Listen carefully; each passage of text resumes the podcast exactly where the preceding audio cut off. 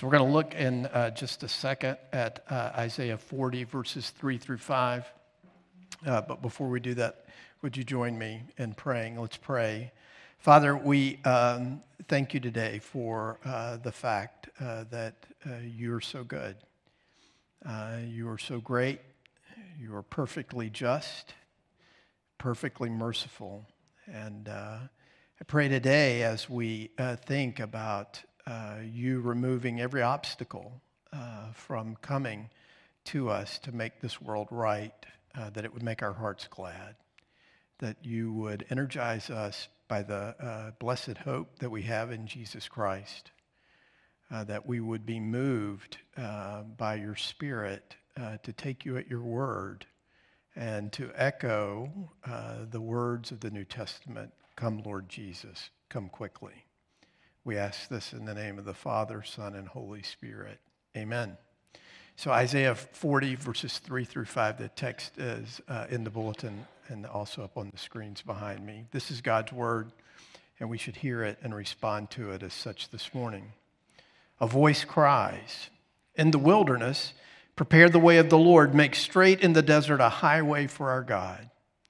Every valley shall be lifted up, and every mountain and hill be made low. The uneven ground shall become level, and the rough places a plain. And the glory of the Lord shall be revealed, and all flesh shall see it together, for the mouth of the Lord has spoken. Uh, in our family, our extended family, for uh, years and years and years, for as long as I can remember, uh, we gather on uh, the first Sunday in June every year uh, at um, the, this tiny uh, cemetery uh, in Union County, Tennessee. Never heard of Union County, Tennessee? Not surprised. County seat, Maynardsville. Ever heard of that? Probably not. Uh, it is way back in the hills, away from everything. Uh, we gathered there uh, it's where all my ancestors on my dad's side are buried. And uh, we have a worship service. And we uh, bring cut flowers uh, and place them on uh, the graves of all our uh, family members. That, and that worship service is a serious Holy Ghost throwdown. I mean, it is unlike anything you've ever seen. Uh, I remember as a kid one time, one of the pastors that was there preaching actually jumped on top of one of the headstones to finish his sermon. So it's, it's remarkable. Uh, and I'll leave it at that. Um, for years, uh, we would go, and um, uh, back uh, in the 60s, um, we would leave our house on Friday and we would make our way uh, there to spend the night at my Aunt Cleo's house, my dad's oldest sister. She's, she was 16 years older than him. Uh, Aunt Cleo's house was always memorable because uh, she did not have a bathroom in her house. The privy, as she called it, was across the road and uh, down the hill. So, uh, but she was the best cook ever. Loved eating at her house. She loved to cook in her wood stove. Uh, my Uncle Reuben, her husband, lived to be 95 and ate salt, ham, and eggs fried in lard every morning for breakfast. Lived to 95. He was quite a guy.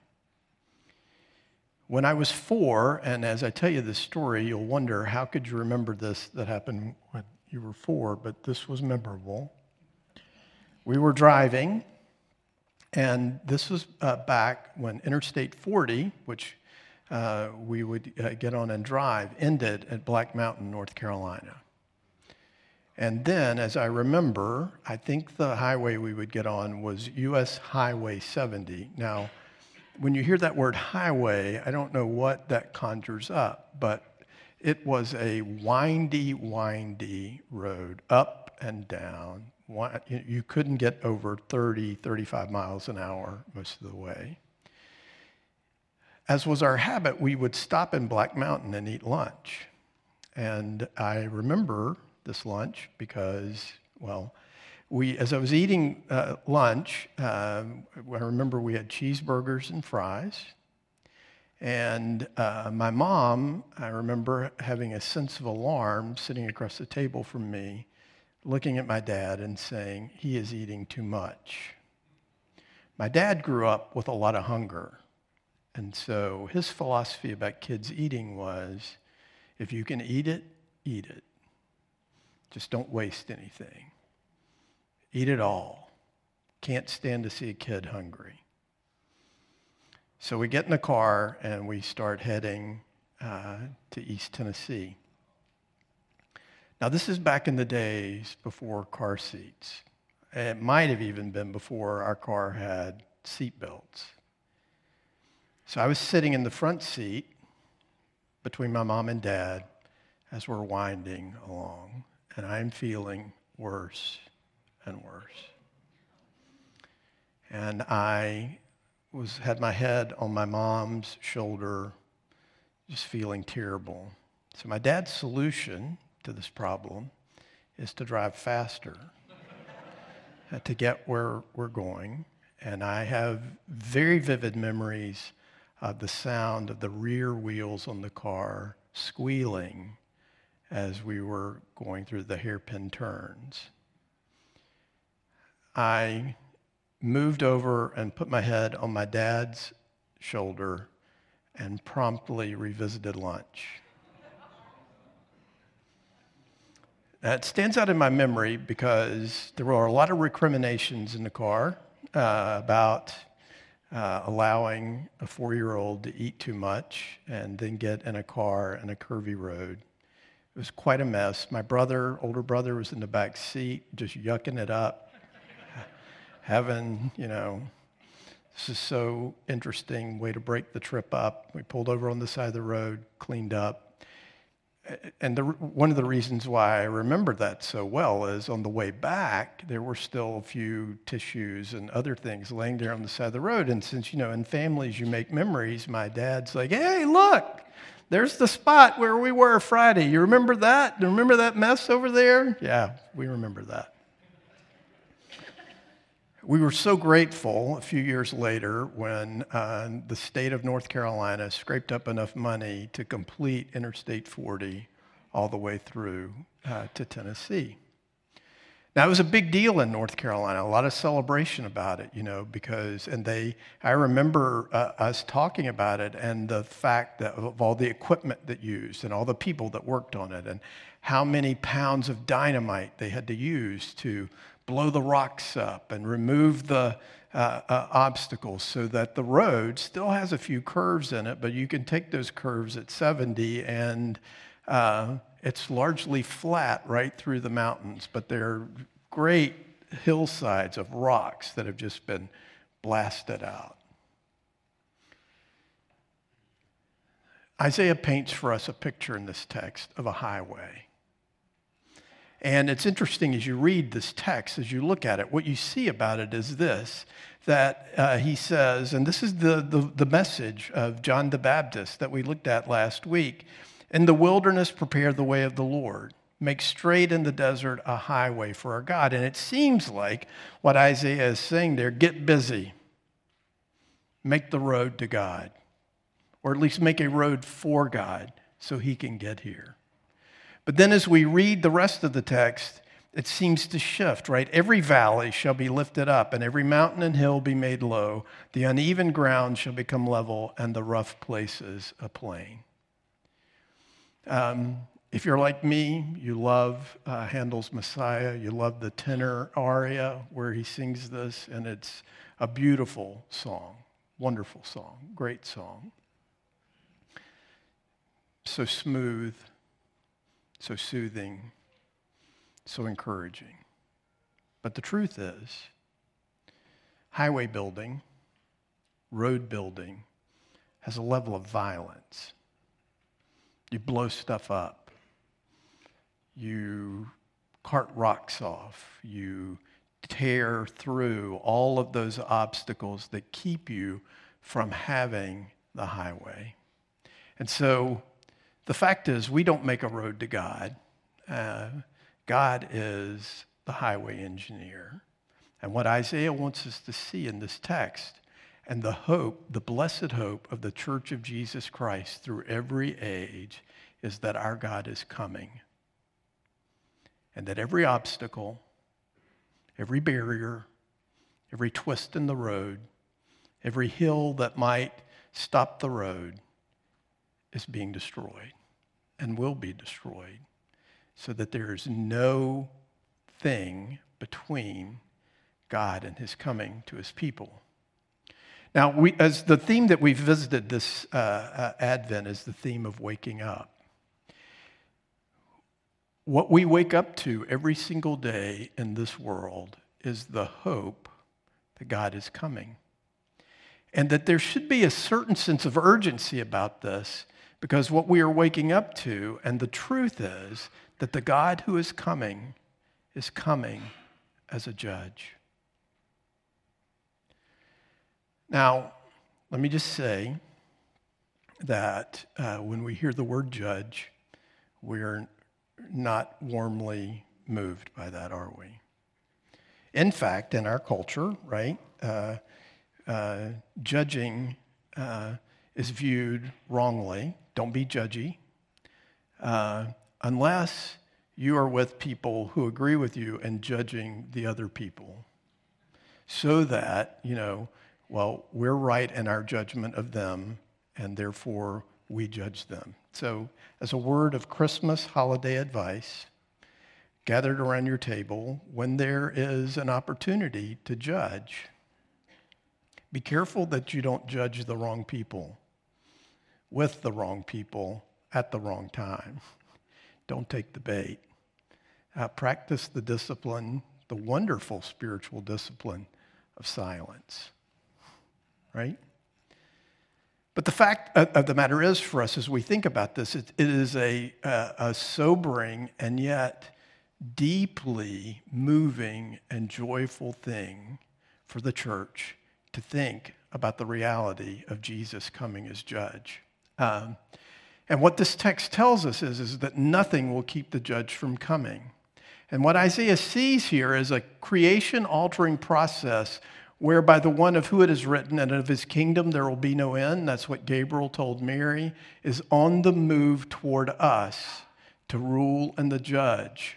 And, and the reason why we can bank on this is, as Isaiah says, the mouth of the Lord has spoken. Now, he, here's, here's the issue for us when, when we think about this. We, judgment seems like such a dark thing for us. It seems like such a, a difficult and challenging thing. I confess to you that I have been out of balance in the way I've talked to you about judgment. We often say here, and we often talk here, and rightly so, to a degree, that Jesus will return and make everything right. And that is our hope. But the way we often think about that and the way we often approach that is from a place of our pain. And so what we think is, is that when Jesus makes everything right, like the fairy godmother, he's going to take the pumpkin and wave a wand over it and turn it into a carriage. And take the mice and wave a wand over them and turn them into whatever he, she turns them into bippity boppity boop. But the clear testimony of both the Old and the New Testaments is that when Jesus comes, when the King comes, he will renew all things, and he will do that through the process of judgment. I am thoroughly committed to the truth and the reality that Jesus Christ, by virtue of his life, death, and resurrection for his people, forgives us of our sins. We long to have our sins forgiven.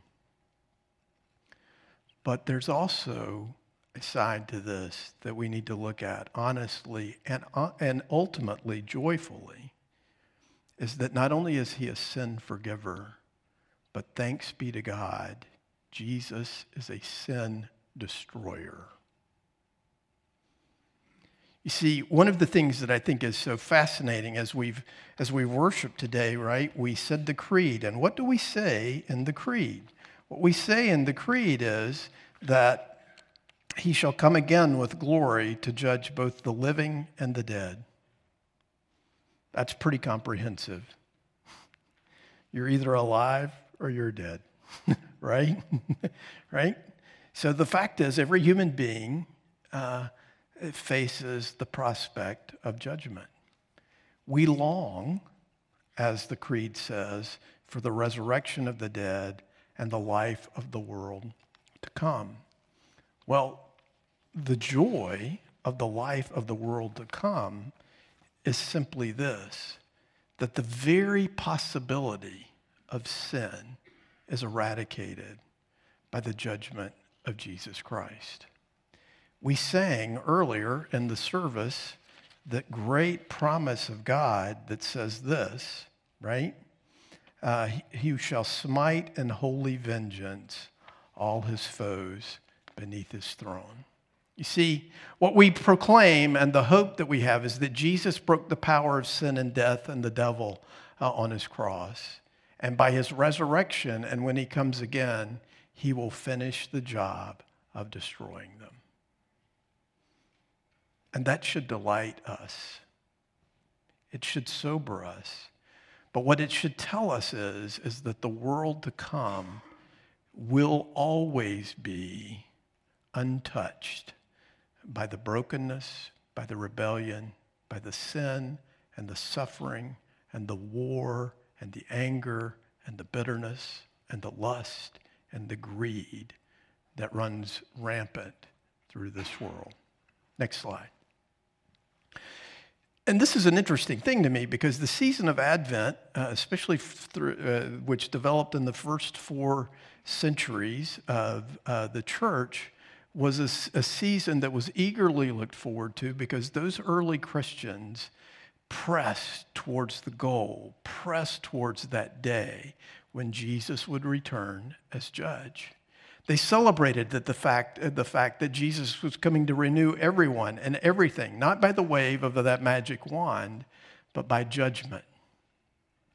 And so, the glad thing that we should see in this today is that this God who comes to us, who builds this highway, who blasts out of his way every single obstacle, is coming uh, to his people and coming to his creation to not just renew and restore, but to make it completely renewed so that that renewal is eternal and that that renewal of his creation will be unending and unthreatened by any of these things sin, death, or as Luther said, our ancient foe, uh, the devil.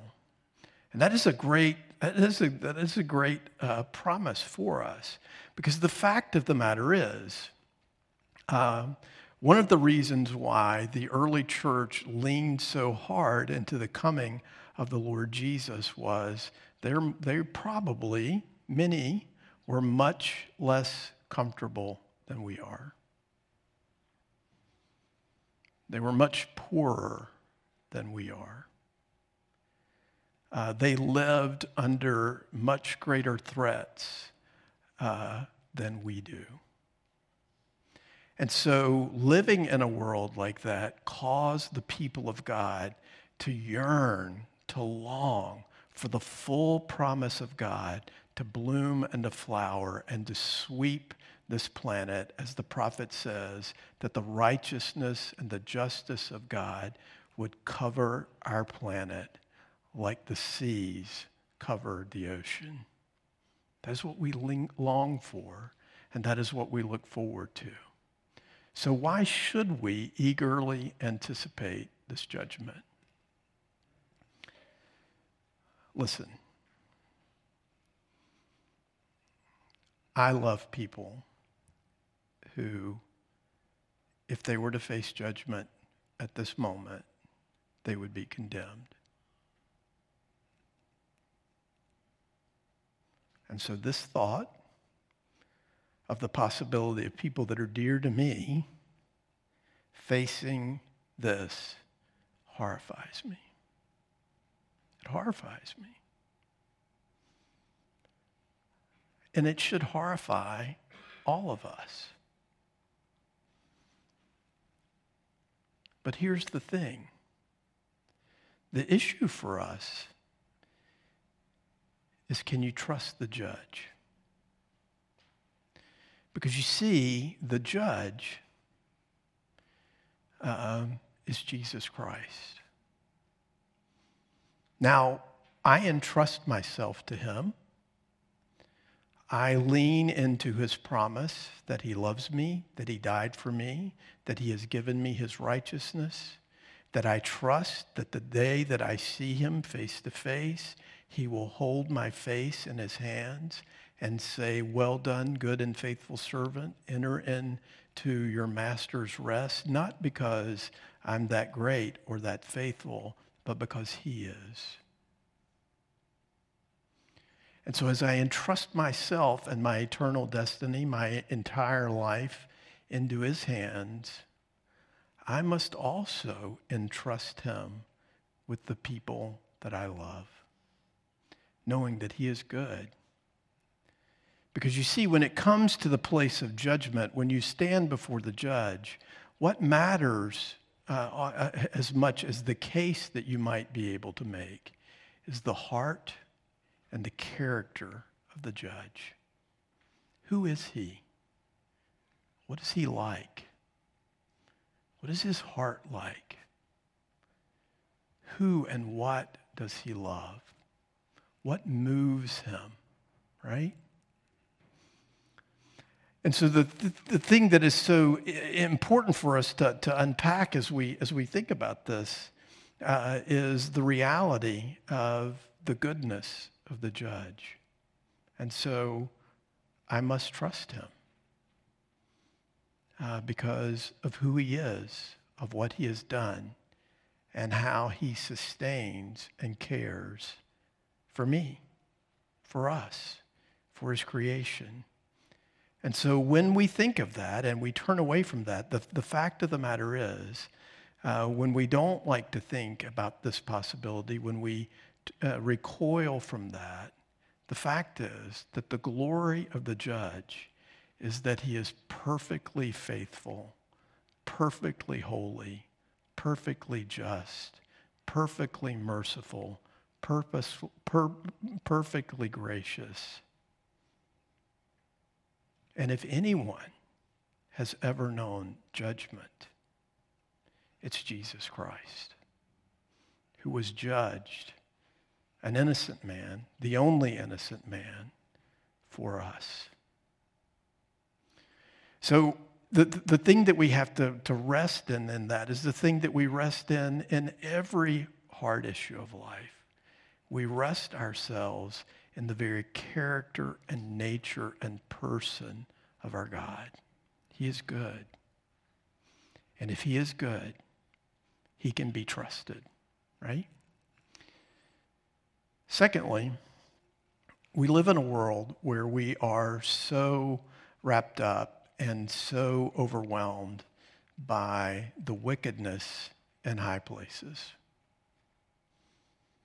The um, uh, hymn writer who wrote the hymn, This is Our Father's World, says, the off, the, the wrong seems off so strong. And it tempts us in so many ways to be bitter, to be angry, to take, as Kevin prayed earlier, to take matters into our own hands and, and to rail against the powers that are arrayed against us. To think that the fact is that the oppression and suppression that so many of our brothers and sisters face, the wickedness and the evil that exists in uh, places of authority, uh, is just the way it is and honestly, it is crushing and discouraging to think that there's no accountability for the powerful. But the delight and the hope of people who know the truth of the coming judgment lifts our eyes to see and to embrace the very justice of our God.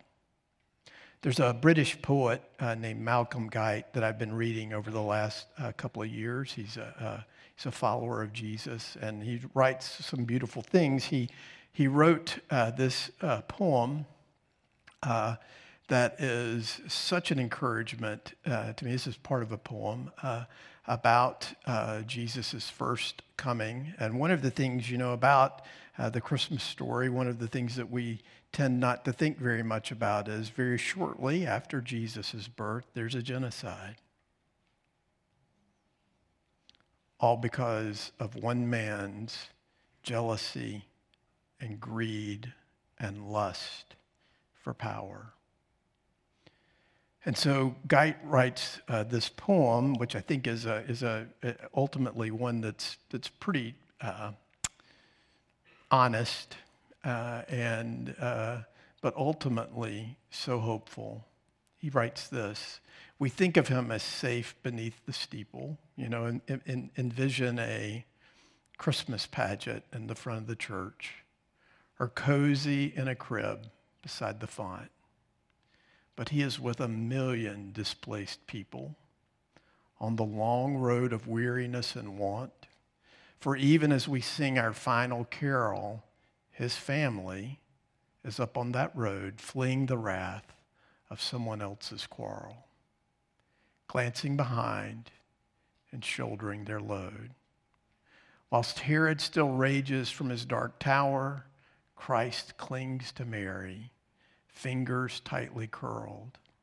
The lambs are slaughtered by men of power, and death squads spread their curse across the world but every Herod dies and comes alone to stand before the Lamb upon the throne.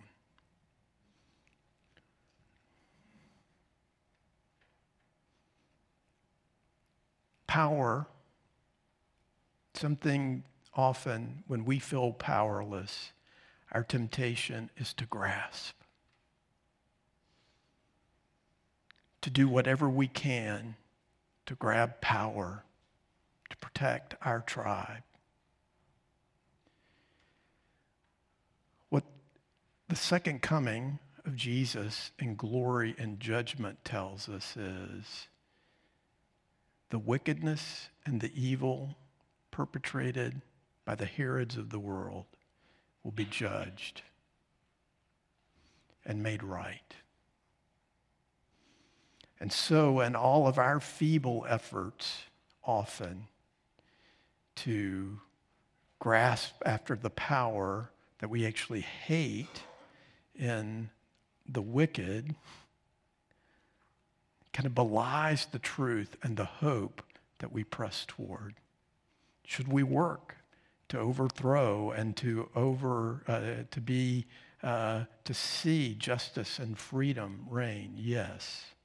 But my friends, the ultimate injustice, the ultimate is when all the Herods stand before the bar of God's judgment.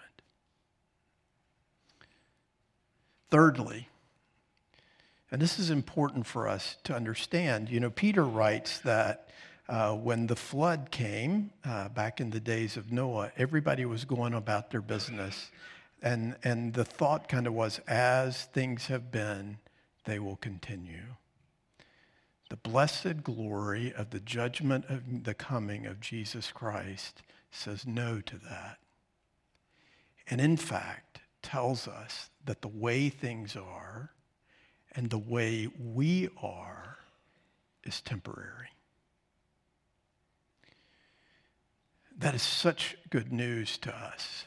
Because if that's true, you and I can have the energy and the courage to take a step toward change. Yeah, toward change. We can begin the process of changing our habits in the power of the Holy Spirit, of what we look at, of what we think about, and what we do with our time and our money. we can, and this is particularly to those of you today, those of us today who are going through the motions, who have thrown in the towel on their, our struggle against sin, right? We can re enter that struggle against our sin, and particularly the sins of our tribe. We can seek peace and have the energy and the drive to do that gospel work that is the clearest sign to me that there is a God, that there is a Holy Spirit, that there is a gospel, and that is to forgive our enemies.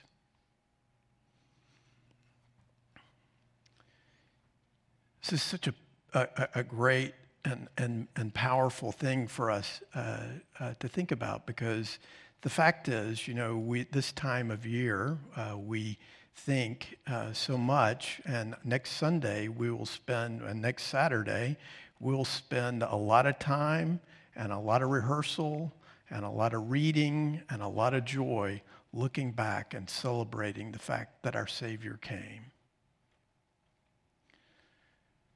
But today, I want you to think less about that and to think about his coming and that highway that he is building that removes sin and death, our enemy, the devil.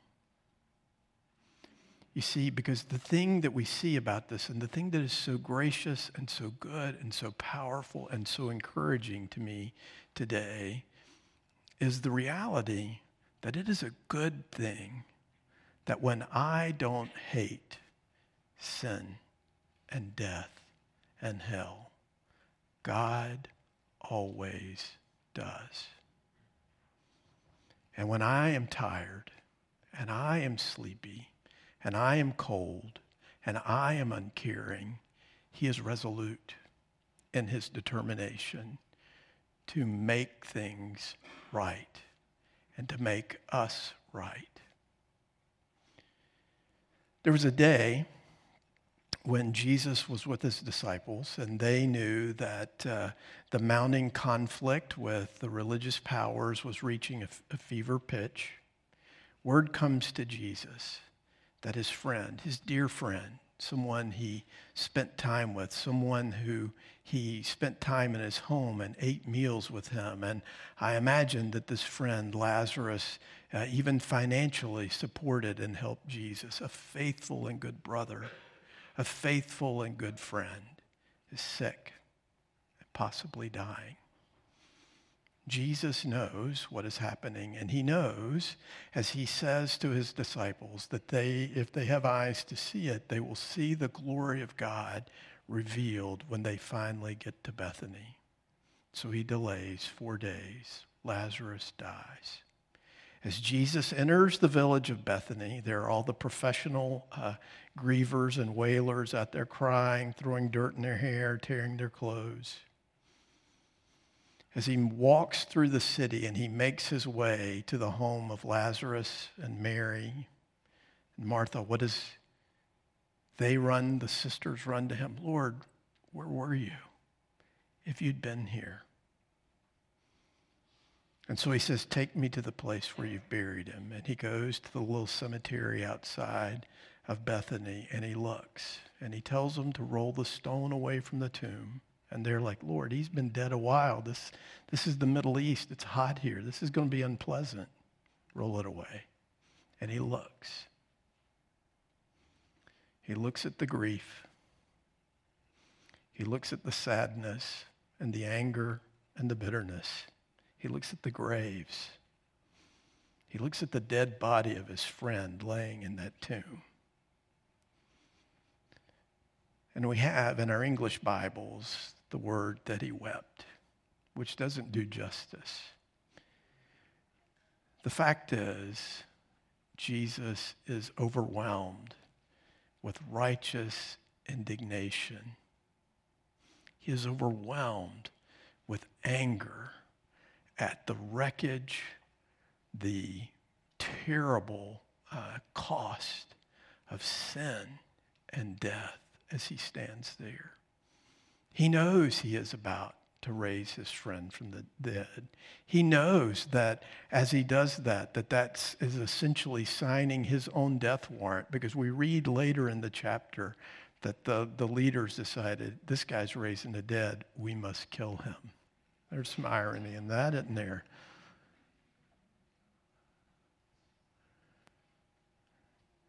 But the good news for us today, the great news for us today, is this truth that Jesus is coming and he exists in a state of war with sin, with death, with the deceiver, and that he will win that war and we will see it played out before our very eyes at the bar of his justice. And so we're to look forward to this coming. This era that we live in, this time of sin and sinning, is coming to an end because he's coming to judge the living and the dead. And so, in our saner moments, when we see through the glass a little bit less darkly, we can be glad that we have a hope that the way we are and the way things are, thanks be to God, is not the way we and the world will be forever.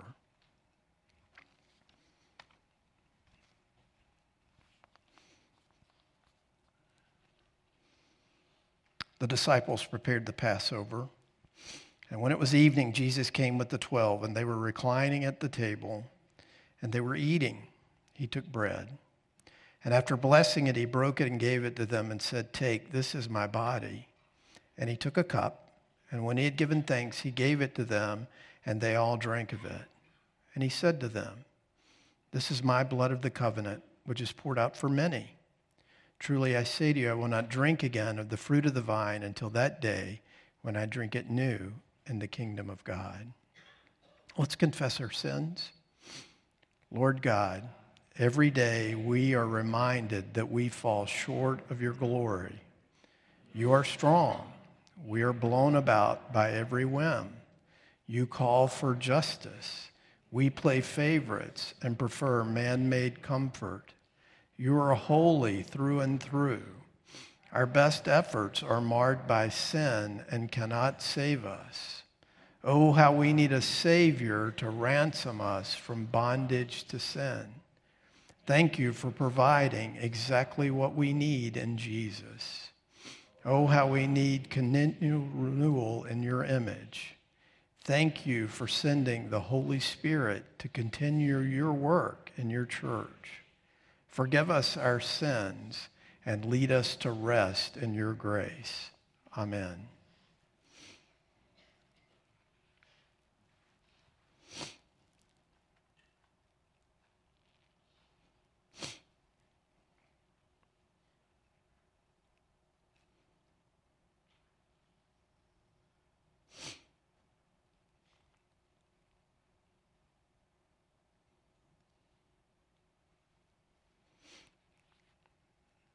Brothers and sisters, hear the good news.